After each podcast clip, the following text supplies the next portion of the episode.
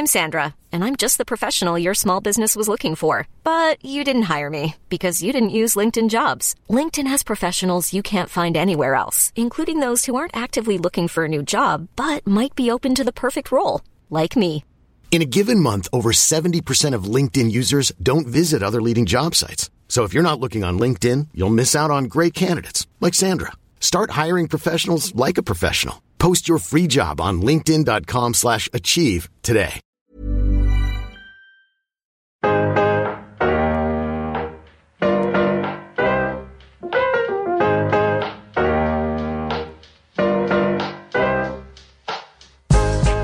Welcome to Mariella Meets. I'm Mariella Frostrup, and each week I'll be bringing you a selection of the best interviews from our favourite guests. Movers and shakers from the worlds of art and entertainment, politics, business, music, and wider society.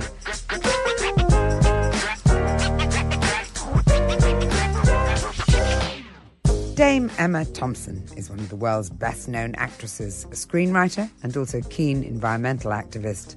Sense and Sensibility, The Remains of the Day, Much Ado About Nothing, Howard's End, and Love Actually are just a tiny handful of her notable screen credits in a dazzling 40 year career that's seen her pick up Oscars for both acting and writing. She appears to have pulled off that rare trick of being both a star and one of us. She famously keeps her brace of Oscars in the downstairs loo. These days, she is as likely to be found at an Extinction Rebellion protest as she is on the red carpet. In her latest movie, Good Luck to You, Leo Grande, Emma stars as Nancy, a middle aged widow and former RE teacher who, after a lifetime of unsatisfying conjugal relations with just the one man, her late husband, has decided to pay for discreet afternoon sex in an upmarket Norwich hotel room. Well, I spoke with Emma earlier and began by asking whether the bravery many have associated with her part in the film and her taking the film resonated with her. Maybe we should explain why. Um, I mean, I think that the the word brave would not be used if um, I mean, there's lots of brave things in, in, in, in the piece. I mean, and Nancy expresses a lot of things that I think are quite edgy, um, amongst which numbers the, the, the, the notion of her not feeling um, remotely satisfied as a mother that that she could have done other things and that she finds one of her children quite boring and the other one irritating that that somehow um, her challenge to herself within herself of motherhood um, is I think incredibly um, well it's taboo actually. Um, I think the the reason people are using the word brave is because I take my clothes off at the end and I don't have a um, a, a body that's either you know 20 years old but also it's not in it hasn't been trained in a way to, to, to shape it so that it's acceptable within our sort of what we what we expect, I suppose, um, to see because we don't see one another nude by any. We're not. We don't live in Germany where you can go to spas and be with other people unisex. It's very sort of much more open in certain countries around the world, but we, like most countries, it has to be said, are quite um, shy about sharing nudity. And also, we live in a cold country, so it happens rather less. You know, as you've said, you know, you know, and it's it's very clear that the nudity thing is a big issue because it is a film full of broken taboos. You know, and I mm. think that that to me yeah. was one of the really inspiring, exciting things about the film. And yet, all of the the fuss is around the nudity. How did you feel when you first knew that that was what you were going to do? Well, everything's in the context of this character and this story is the point. So the journey towards it is, I mean, it's very important to point out that this is not the point the fact of the matter is, this is a woman who's absolutely terrified about all the boundaries she's about to cross. She's chosen to try and do it. She tries to wriggle out of it many times, actually. We see her. But the young man that she's hired, who's remarkably sensitive and compassionate and seems to understand because he's worked with lots of different clients who have lots of different reasons for needing his assistance and his skills, um, he persuades her in the end that she's actually decided that she wanted something and he helps her to achieve it. And I think that I mean, that in itself, given the fact that what women want isn't of much importance really to anybody unless you can sell them stuff, which is mostly dieting, actually, since we started earning money, women. Um, so we, we know a lot of the time what we're sold is ways in which we can improve ourselves because we're not right as we are. We never have been and we never will be. That's a lot of the marketing around women is all about that. And, and I find that sad and sort of tragic really and a waste of our passion and our capacity. Yeah, she's in a deeply conflicted situation and watching her attempting to surmount the inner obstacles to this decision that she's made is, I think, why the the movie's so dramatic and interesting.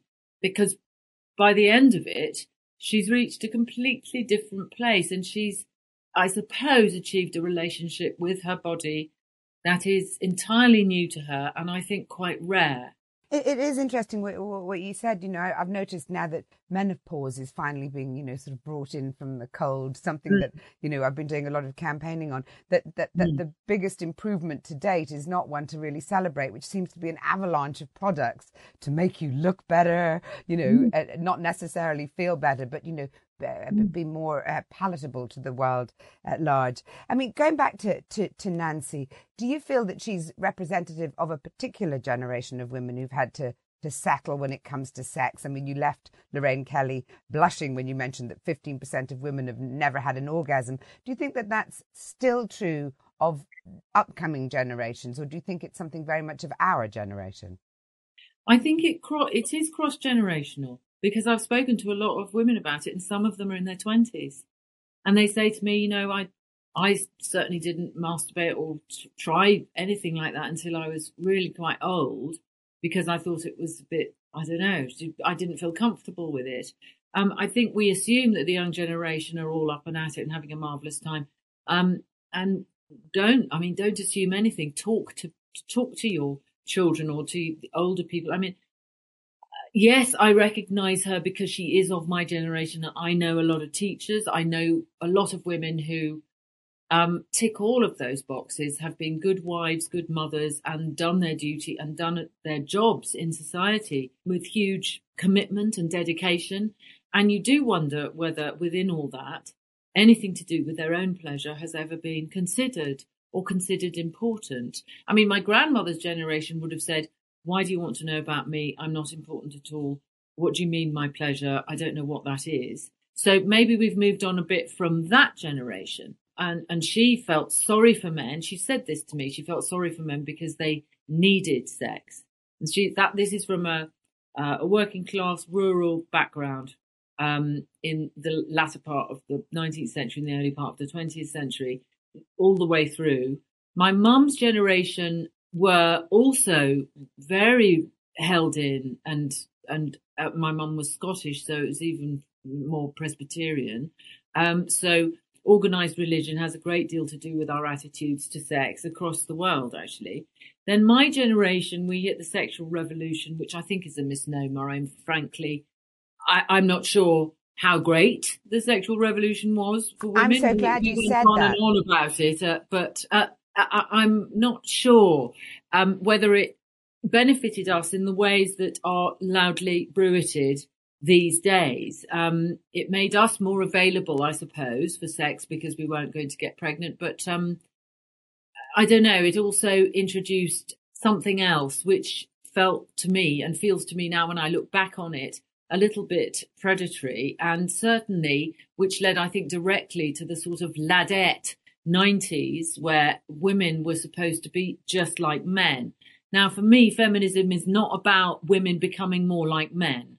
It's not about that. It's about finding our space, enlarging our space, um, and the ways in which we work in the world in order to balance things out. So, um, Nancy, who's, as she says, I didn't grow up in London, so I had no access to that kind of free, uh, but I mean, again, you know, you're only talking about a tiny section of London society, people with money or people who've been decently parented, who have open minds. It might, like my mother, who took me to see a gynecologist when I was 15, an extraordinary woman, a pioneer in um, sexual um, safety measures, contraception, called Dr. Helena Wright, who was in her 80s when I went to see her, and who said, Why do you think the pill was invented? And I said, To stop people from getting pregnant, women from getting pregnant when they had sex. And she said, No, I want another answer. And I didn't know what she meant. And she said, It is in order that human beings may enjoy sexual pleasure without worrying that there will responsibilities will come. This is an 83 year old. She really was before her time. a 15 year old girl. Yeah. Way, way before her time. So the thinking about this, of course, goes in leaps and bounds, but I certainly would not assume anything about the young generation because they also have social media to deal with and they have very easily accessible pornography, which whatever your response to pornography has been something that I've I've thought, how are they dealing with that? How is that possible to deal with? I mean, how is it possible for boys in schools now to talk about getting their brown wings? That is to say, getting the, the chance to have anal sex with schoolgirls because that's that's what's online and that's what you're supposed to get. I mean, this is all going on in our schools as we speak. Now, I don't think that that's um, a sexually safe or um, comfortable environment. And if I were a girl now, that would I would find that deeply threatening. I mean, what I feel like I'm observing around me, and I'm terrified of of sounding like I've you know I've, I've gone the whole journey and turned into Mary Whitehouse. But what I see around me now, what I see with my 17 year old daughter is is is a world that's that's increasingly sexualized, but not in any way in the way that you explore in this film, which is about female pleasure, very much in the way of emulating pornography. And I, I feel like pornography is, is a really dark influence on our culture, and that we haven't really delved deeply enough into how it's impacted on you know children growing up in its shadow with absolute ease and uh, you know total access to it. Uh, do you feel likewise?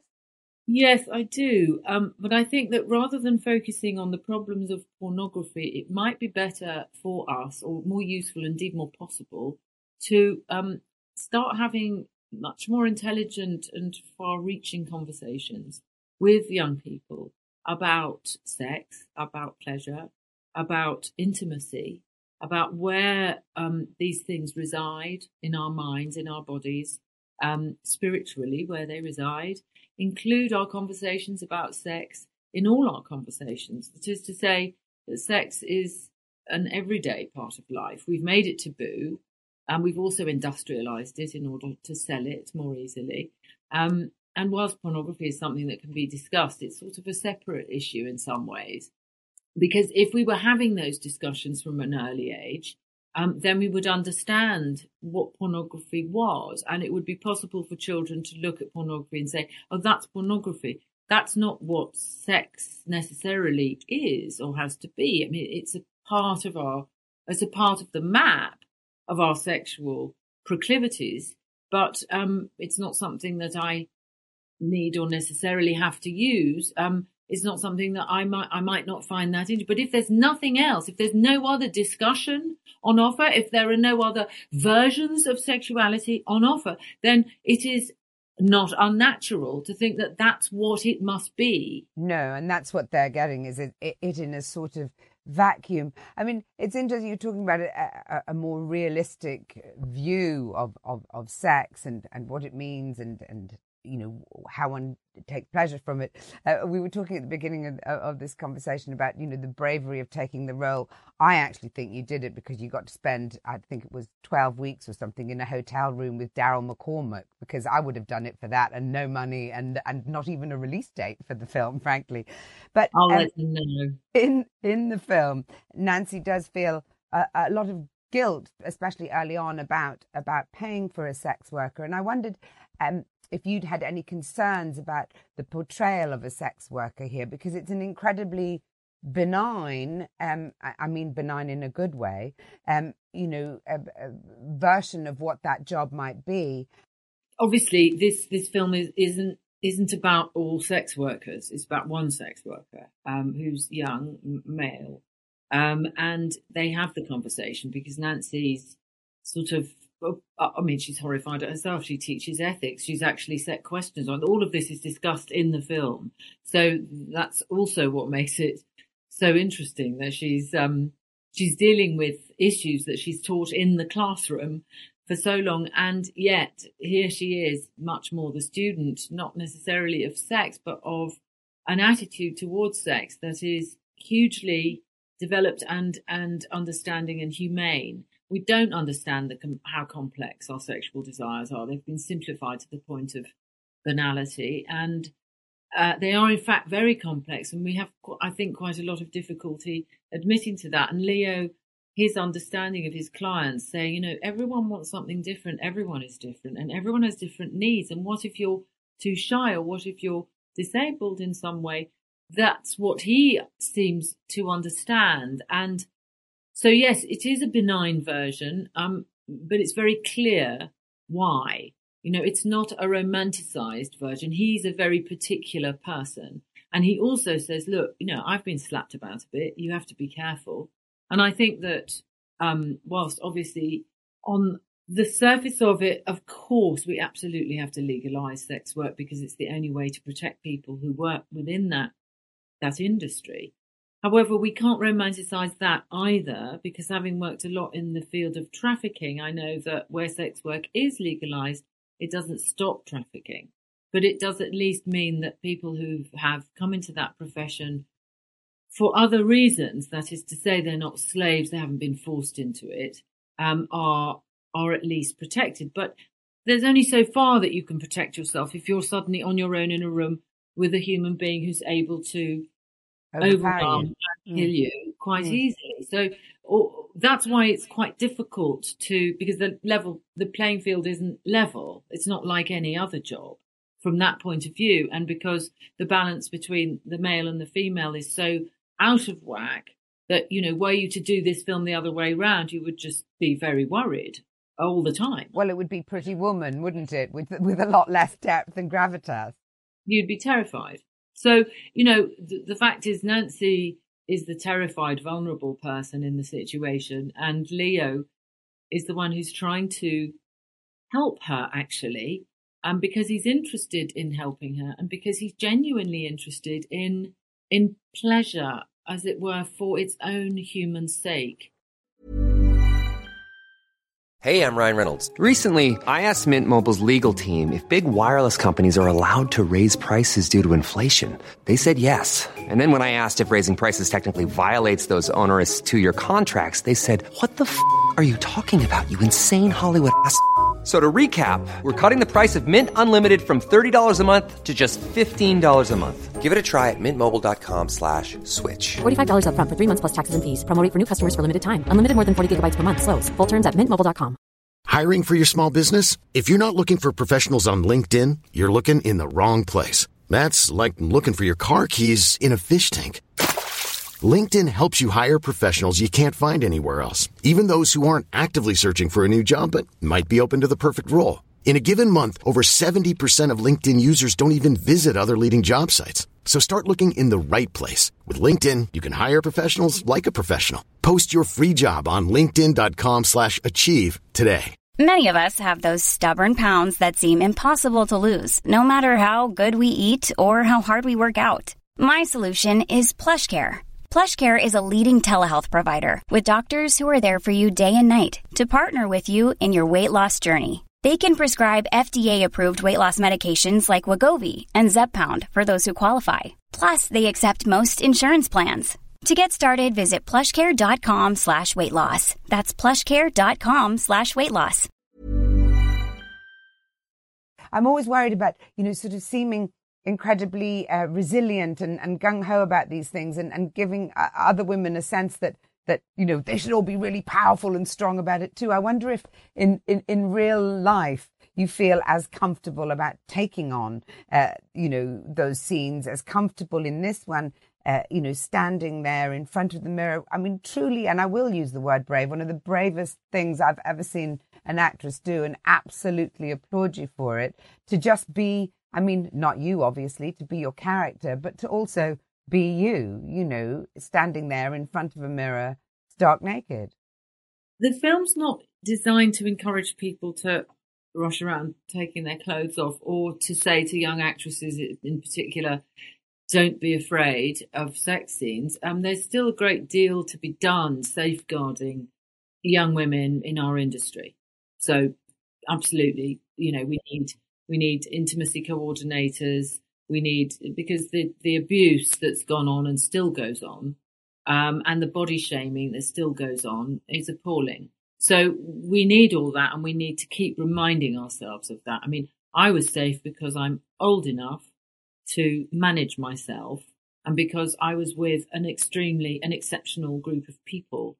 Our director, Sophie Hyde, helped Daryl and I because Daryl also has to take his clothes off. And again, we assume just because he's young and beautiful that this is easy for him, but it's not. It's absolutely not. It's, um, it's very exposing. And so in order to find our way. But he's not breaking the... taboos like you, Emma. And that's what I think is so extraordinary about this film is that you do confront, you know, in many ways, what for, for a, lot, a lot of women would be their deepest fear, their, their greatest, you know, shame or embarrassment.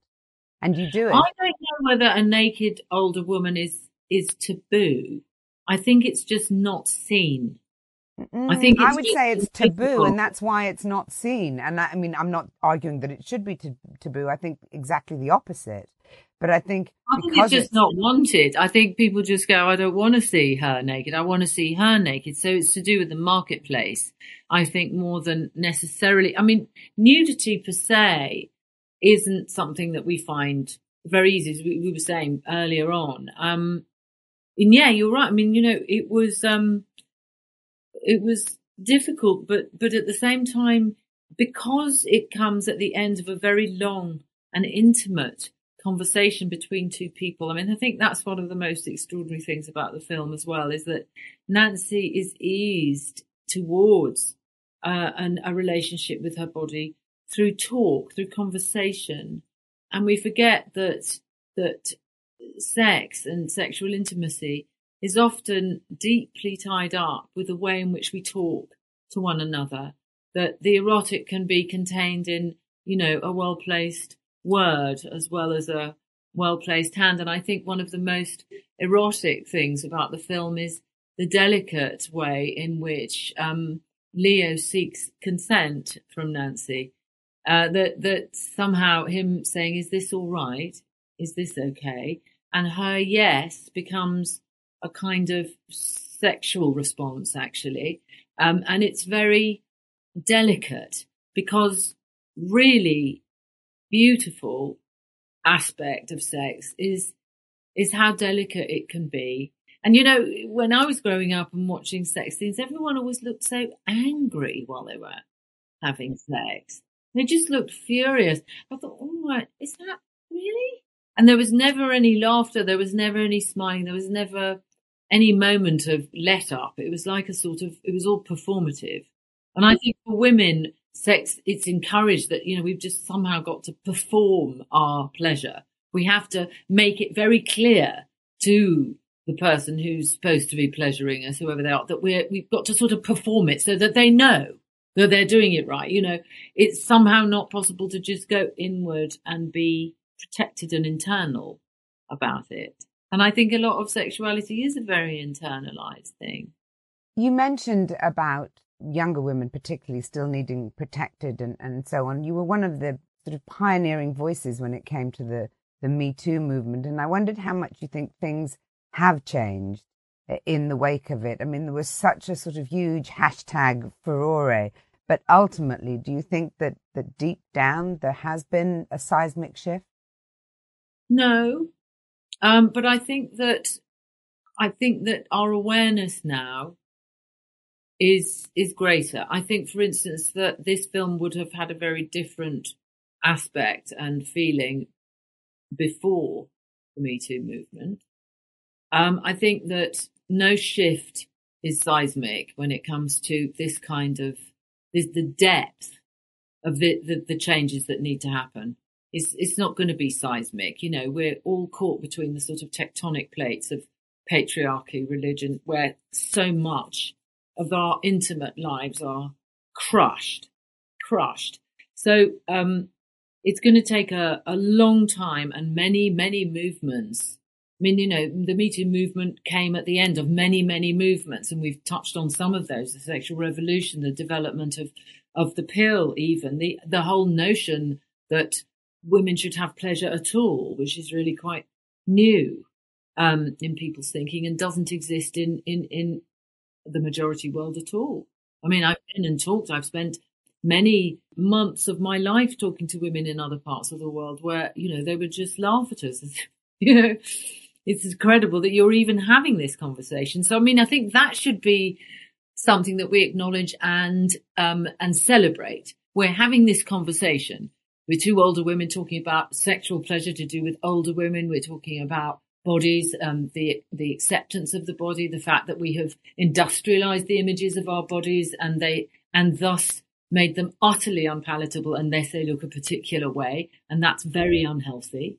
I mean, that's one of the things that's interfered with sexual pleasure more than anything, because if you're not comfortable in your body, how can you enjoy sharing it with yourself or with anyone else. If you're dealing with this internalized hatred and disgust and um, uh, discomfort.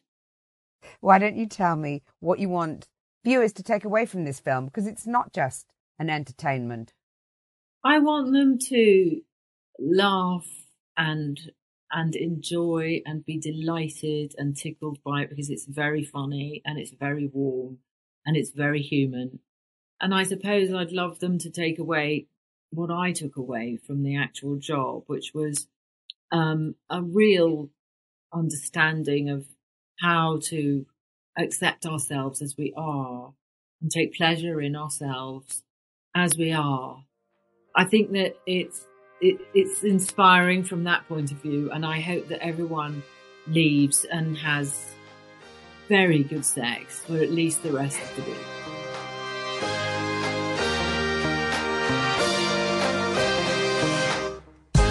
Thanks for listening to Mariella Meets with me, Mariella Frostrup. There'll be more from the podcast next week, so make sure to download the free Times Radio app to never miss an episode. And don't forget, you can catch the live edition of my program every Monday to Thursday, 1 till 4 on Times Radio. Catch you next time.